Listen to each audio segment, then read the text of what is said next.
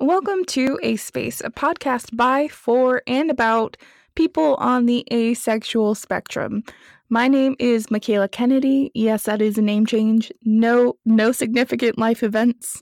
I am just rebranding myself on the internet. Oh yeah, I'm a demisexual girl from Seattle. Yes. My name is Alex Abe. I'm sorry, your whole just like no major life changes there thing just threw me because that wasn't even, I didn't even consider people would think that. Okay. Um, sorry. So I'm Alex Abe. I am a non binary person from Rhode Island and I am asexual and queer. I'm never gonna get good at doing that. I, no. it's, it's never gonna. I'm never gonna introduce myself well. Well, we haven't done this in two months, so it's it's acceptable, I think. So on today's episode of A Space, we're bringing in the new year with a look back at the last decade in asexuality.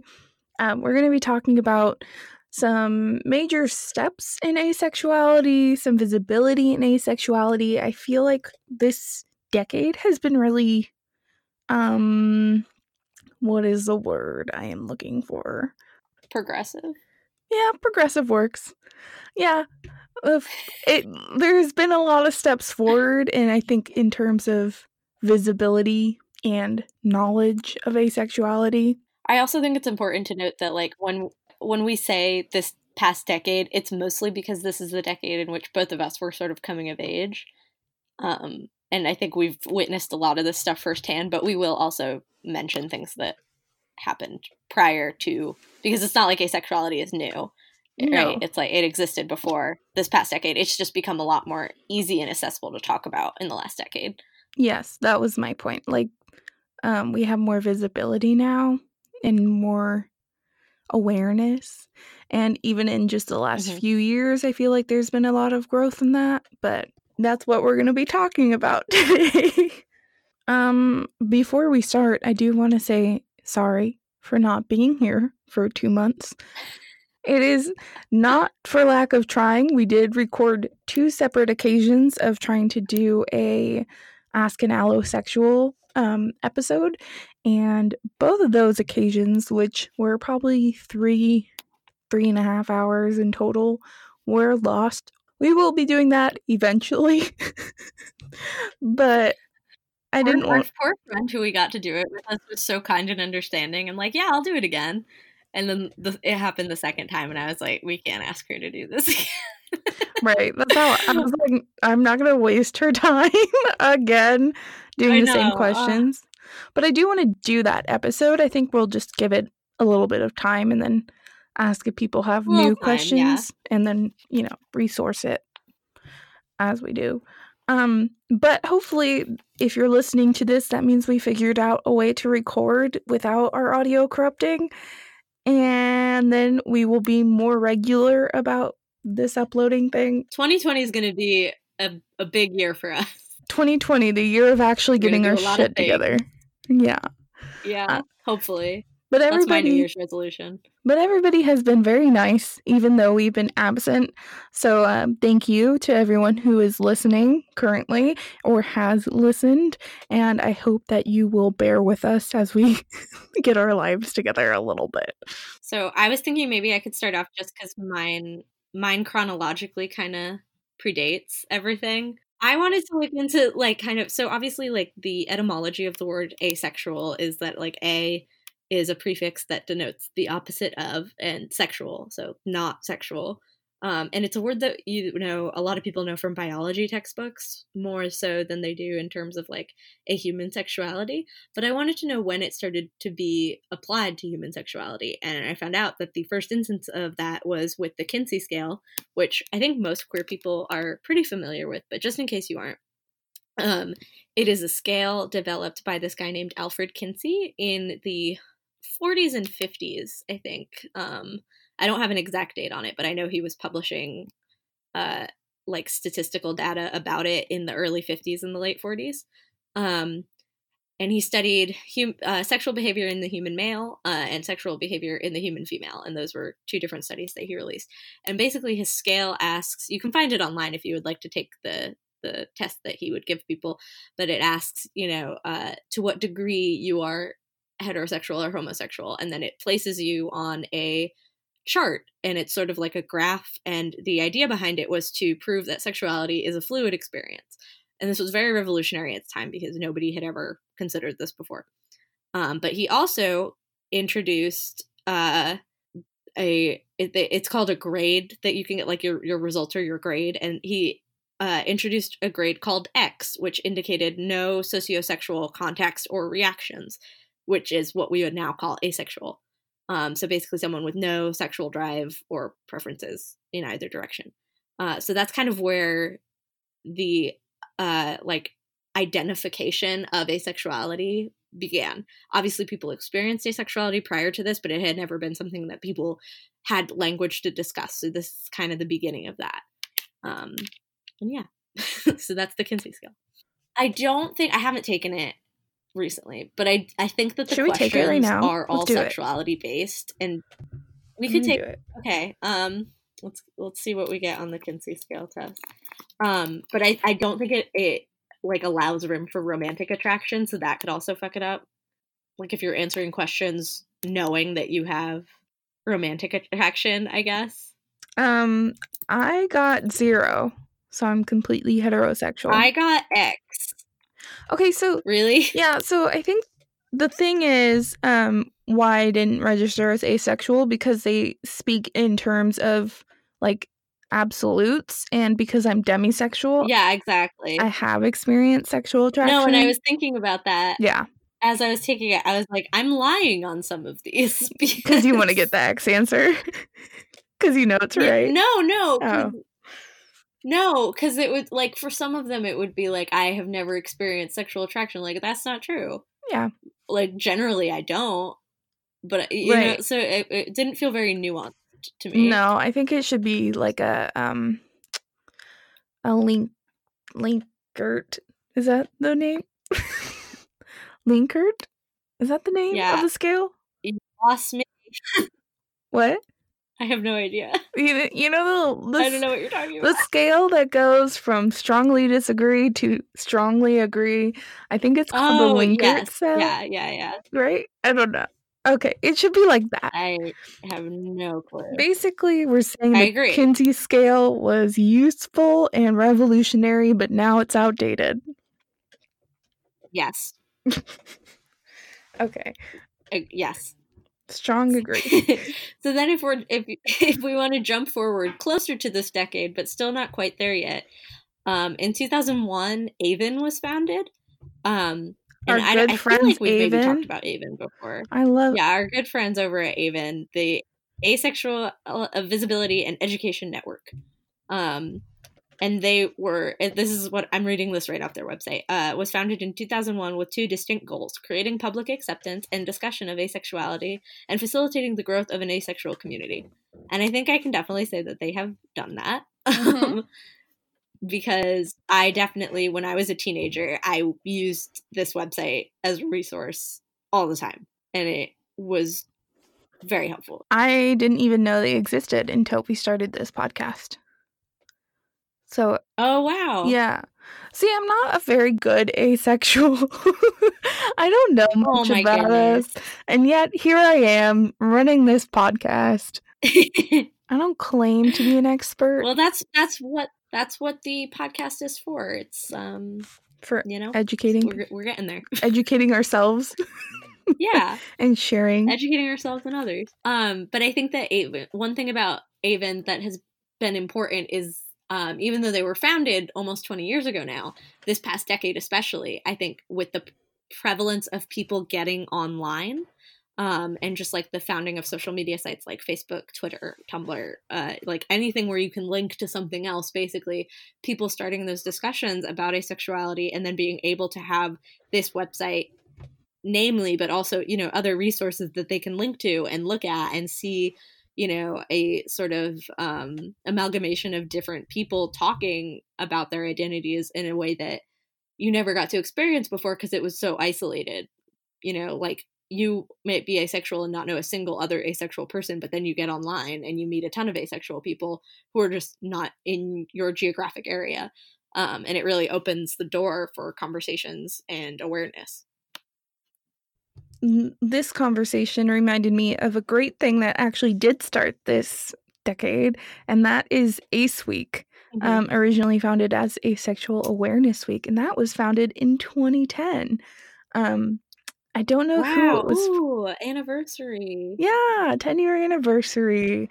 Um, do you know who founded it off the top of your head? I don't. Okay. Because I was thinking it might have been even, and then out. is not in their about section that I am looking at right now. So this is a good transition into my stuff too. So ACE Week is a week dedicated to raising awareness of the asexual identity and anything that arrives on the ACE spectrum. There is also an Aro Week for aromantic awareness. So, uh, Aromantic Spectrum Awareness Week happens in February. Um, and ACE Week happens in October. This year it was October 27th, which mm-hmm. leads into actually the first thing I wanted to talk about, which is actually a major news source covering asexuality. This year in on October 20th, so the week before ACE Awareness Week, CNN posted a article on what asexuality is and isn't. It was titled Asexuality Isn't Celibacy or Abstinence. Here's what it is and isn't. Very straightforward title. And that is by Harmeet Kaur.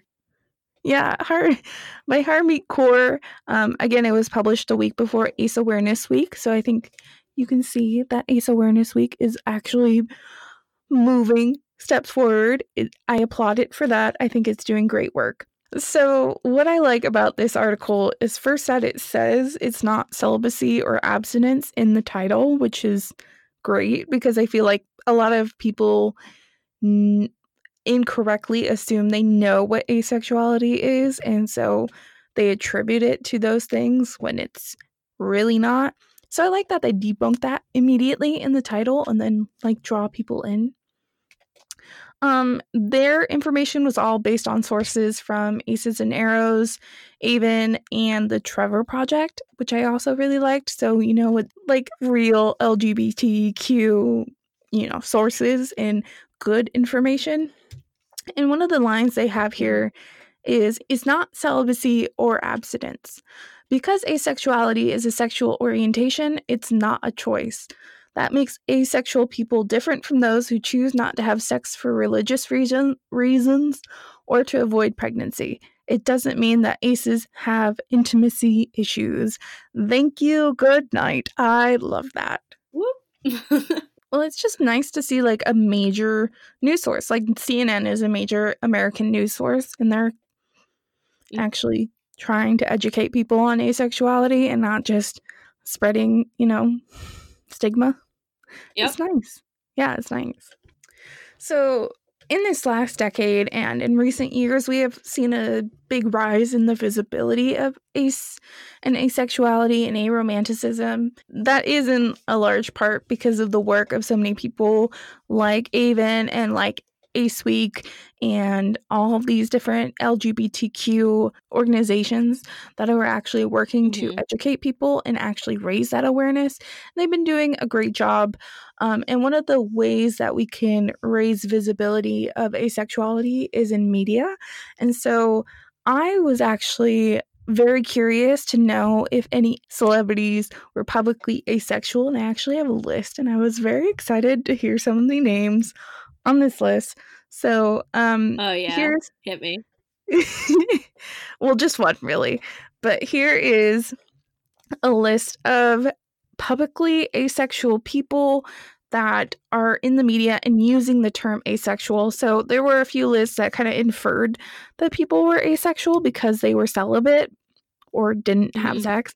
And I was like, mm, we're not going to use those. We're going to use people who actually use terms that are asexual or identities that are on the ACE spectrum, and they have used that term themselves.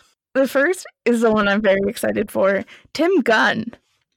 Tim Gunn has said yes. he's always been asexual. Um, he hasn't been in a romantic relationship, he's homo romantic, but he hasn't been in one since the 80s. So I think he also kind of leans aromantic, but like that's my projection. Like uh, he hasn't said that, but he has used the term asexual when describing. I love that he's woke enough to also call himself homoromantic. Well, he didn't. Go to Tim Gunn. Oh. You said gay. I thought you said. Oh. Yeah, no. Wait, he said he's, he's, gay and asexual? Yeah. Well, that's what he meant. I'm just I'm yeah. I'm I'm proud of Tim Gunn for being woke enough to understand you can be two things. Yes. Yeah, sorry. I was at like putting words in his mouth. He didn't say homo romantic, but he's a gay asexual man. I love Tim Gunn. I'm so excited. I love Tim him. Gunn. He described himself as asexual when describing an old relationship where his partner cheated on him and a lot of the problems in the relationship he said came from the fact that he's always been a bit asexual as he described himself. So, Tim, welcome to the community. You've been here for a while, but I'm going to say welcome. We're happy to have you. You're an icon. You've been formally welcomed by us. Um, so you're welcome. Welcome in. Um, some other names that you may or may not know. The first um, is Caitlyn Jenner, who we have some opinions about, but she has said yeah. that she is identifying as asexual. So I think that's kind of interesting. I did not know that, but she can any... be whatever she wants. It's fine. I just I just like the fact that asexual that was a way to pronounce it. I like the fact that asexual yeah, asexual asexual is becoming so commonplace of a term that celebrities that are very public figures like Caitlyn Jenner can use the term and people accept it. Yes, agreed other people on this list um, comedian Jan- Janeane Garofalo, uh, comedian Paula Poundstone, Deer Hunter and Atlas Sound frontman Bradford Cox, Kim That's Deal from. that he's a deer hunter first and the frontman of Atlas Sound second. no, they're both bands, Alex. Oh. and, and you were saying he hunts deer and is the frontman of Atlas No, I'm not. okay. Sorry. World renowned deer hunter. Yeah, that's well, I was like, that's interesting. okay. Uh, Kim Deal from the Pixies and the Breeders also bans Alex.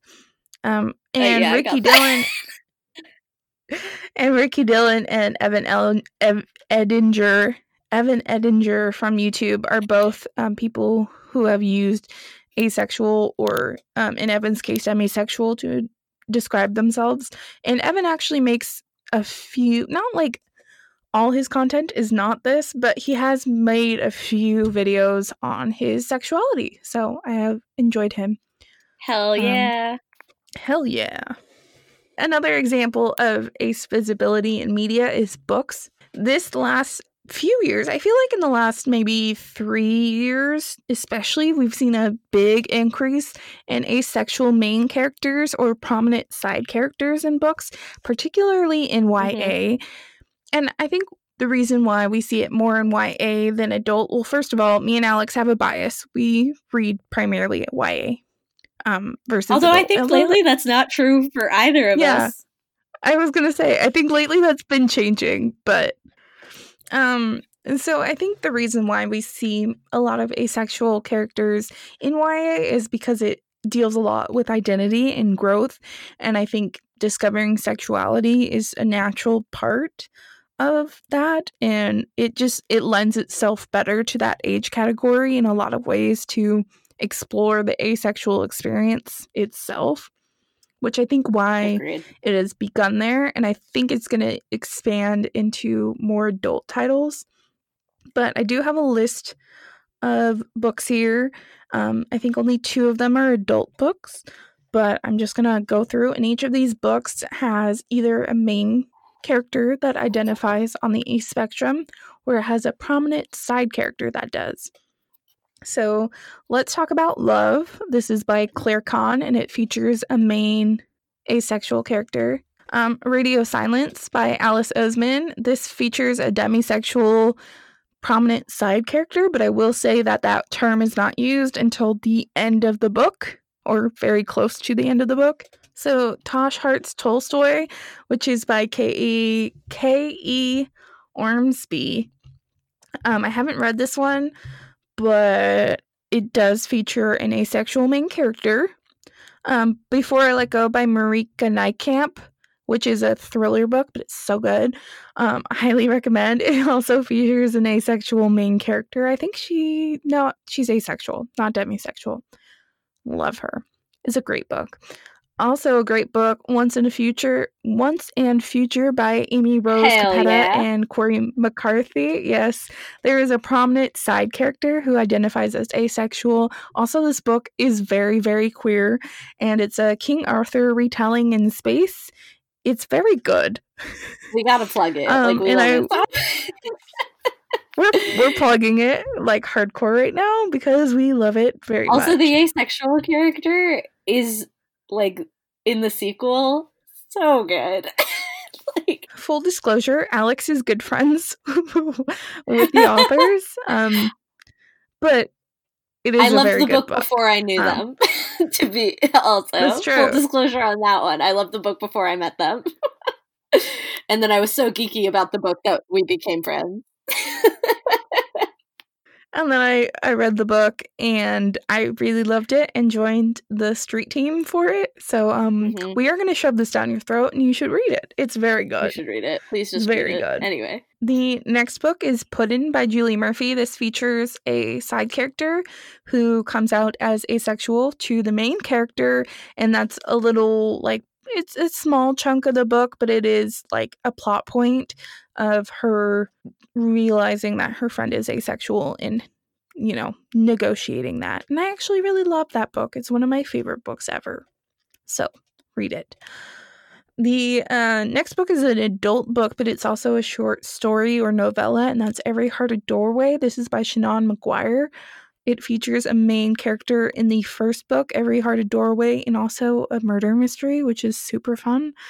This character does appear in other books, but they are like, they're not strictly linear books. They're all about fairy tale worlds in some way and portal fantasies in some way, but it's very good. So I would highly recommend. We also have The Lady's Guide to Petticoats and Piracy by Mackenzi Lee. Full disclosure, another friend of Alex's. and again, I love the book before Former coworker. We're former coworkers. Lady's Guide to Petticoats and Piracy is a companion novel to The Gentleman's Guide to Vice and Virtue. I think it's actually a sequel, so you might have to read the first one. Lady's Guide follows an asexual main character who is in the 18th century, and I believe that she wants to be a pirate rather than a proper lady. We also have The Diviners by Libba Bray, which is another series that features a very um, diverse cast, and one of the characters is asexual.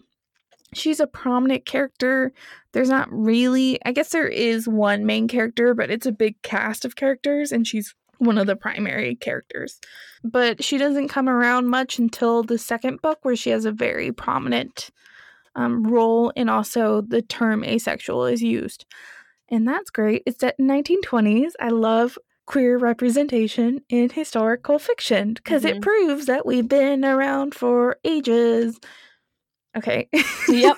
and the last one is Vicious and Vengeful by V.E. Schwab. These are adult sci fi novels about um, two villains who try and kill each other.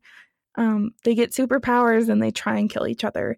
And our main character is asexual, and that is described in the second book, Vengeful. I also think that um that that I was wondering if you were going to mention vicious just because it's not mentioned like in vicious specifically, but I was thinking about like do we count representation when the word isn't specifically used? Um and personally I am of the mindset that like if you can make the argument that the character is asexual and it's not specifically stated, it's more of a head headcanon. But I do also think that there are fundamentally queer mm-hmm. texts that we like. Everybody talks about a Separate Peace as being like, you know, and I don't think they actually use any identifying terms at all in that book. I haven't read it because I've heard it sucks, but anyway, um, but it's like a hist- it's a classic it's a classic it's a like old book that is to like it's about a really strong male friendship or whatever. Um and they don't call it gay at any point but people think of it as like a fundamental queer novel. And i think that it's important not to write things off for existing before the author may have been aware of the language or in a setting where the language wouldn't be used i think that vicious also was written before the author herself knew that the character was asexual, and that's why it doesn't come in until the second one, uh, which I think is mm-hmm. interesting and fun. And I like that she was open to being like, oh, you know what? I think he's actually asexual. Yeah, and she canonized it. So mm-hmm. that's points for me. I will say every single one of these books that I mentioned does use the term asexual or in some cases demisexual on page.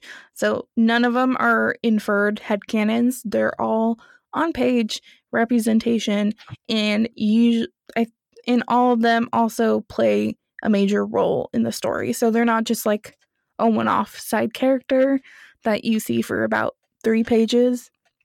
They actually play a part in each story. All right. So the last thing i have is a fun thing. Um, I really like that dating apps like Bumble and Tinder now list asexual and demisexual as um like sexual orientations that yeah. you can list on your profile if you choose to do so. I think Bumble you can actually do more than asexual and demisexual. I'm not sure, but like I think that they might have even like gray sexual on there. So I think that's very cool. And there's also a spotlight video that Tinder put out on YouTube about um, is people describing what asexual means to them and their asexual people. Mm-hmm. And that video has gotten over 700,000 views.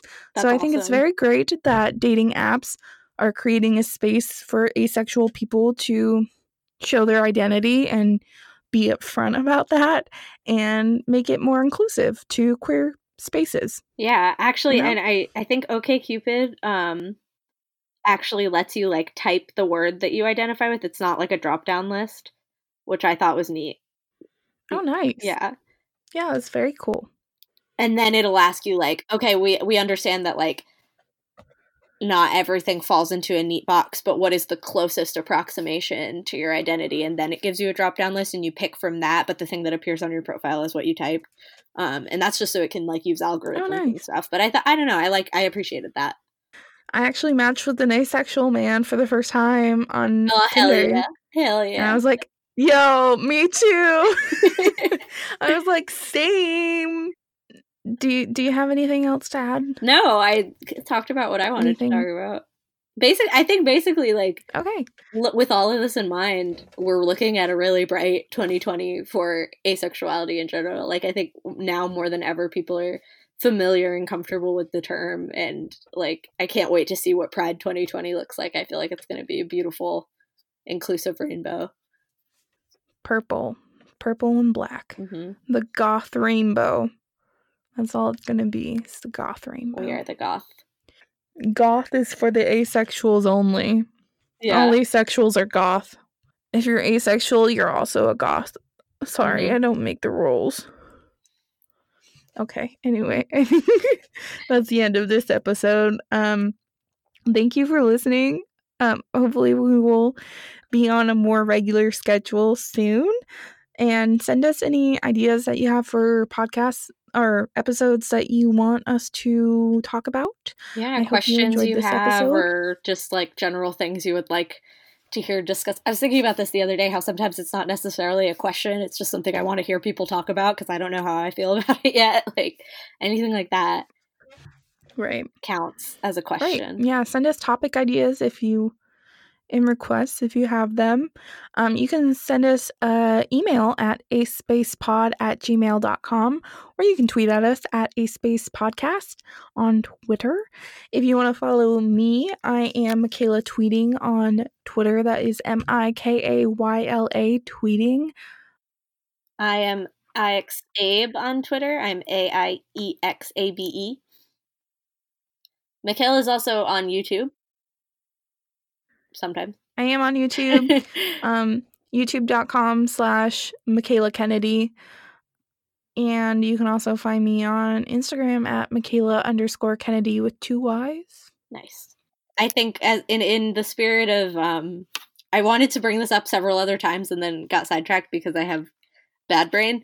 Um but I was thinking maybe we could introduce like a Dear Abby type of uh, segment where people anonymously send us their like very Oh, ace stories, fun. and we give like maybe I don't know if advice is the right word, but like because I don't know that will help. But Commiserate. Yeah, that would be fun. I like that. yeah, Send us your stuff. yeah, talk to us. We like talking to you. Okay, I think that's it for this episode. Thank you all so much for listening, and we will see you again soon. Goodbye. Bye. Bye.